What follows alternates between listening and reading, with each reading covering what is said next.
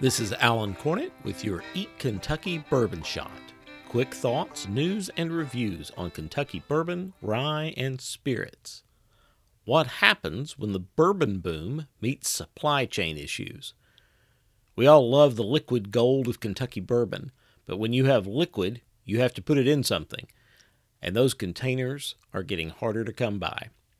On the consumer end, a glass shortage has already had an impact on the industry. Major players like Jim Beam have been forced to ship some expressions in plastic rather than glass.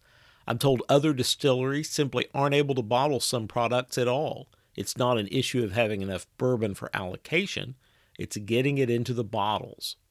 CNBC reports that Frankfort's Castle and Key was required to switch bottle manufacturers during the pandemic, and that their bottle order lead time went from six months to two years. Meanwhile, on the other end of the bourbon production, there is a looming bourbon barrel shortage. Kelvin Cooperage, a well known industry supplier, notified clients of a coming shortage last year, according to VinePair, with delivery time jumping from six weeks to six months.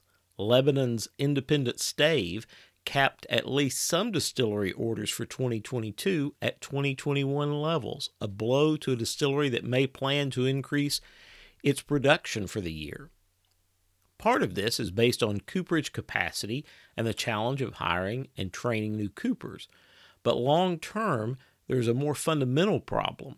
Food and Wine reports that U.S. white oak forests simply aren't regenerating at a fast enough rate to keep up with projected demand. By law, bourbon is required to be housed in a new barrel, unlike, say, Scotch, which uses ex bourbon barrels and can reuse barrels multiple times. This demands both a constant supply of new oak and the necessary cooperage capacity. The bottle shortage is likely a short to medium term issue, but the barrel shortage is one that may continue to plague bourbon production for some time.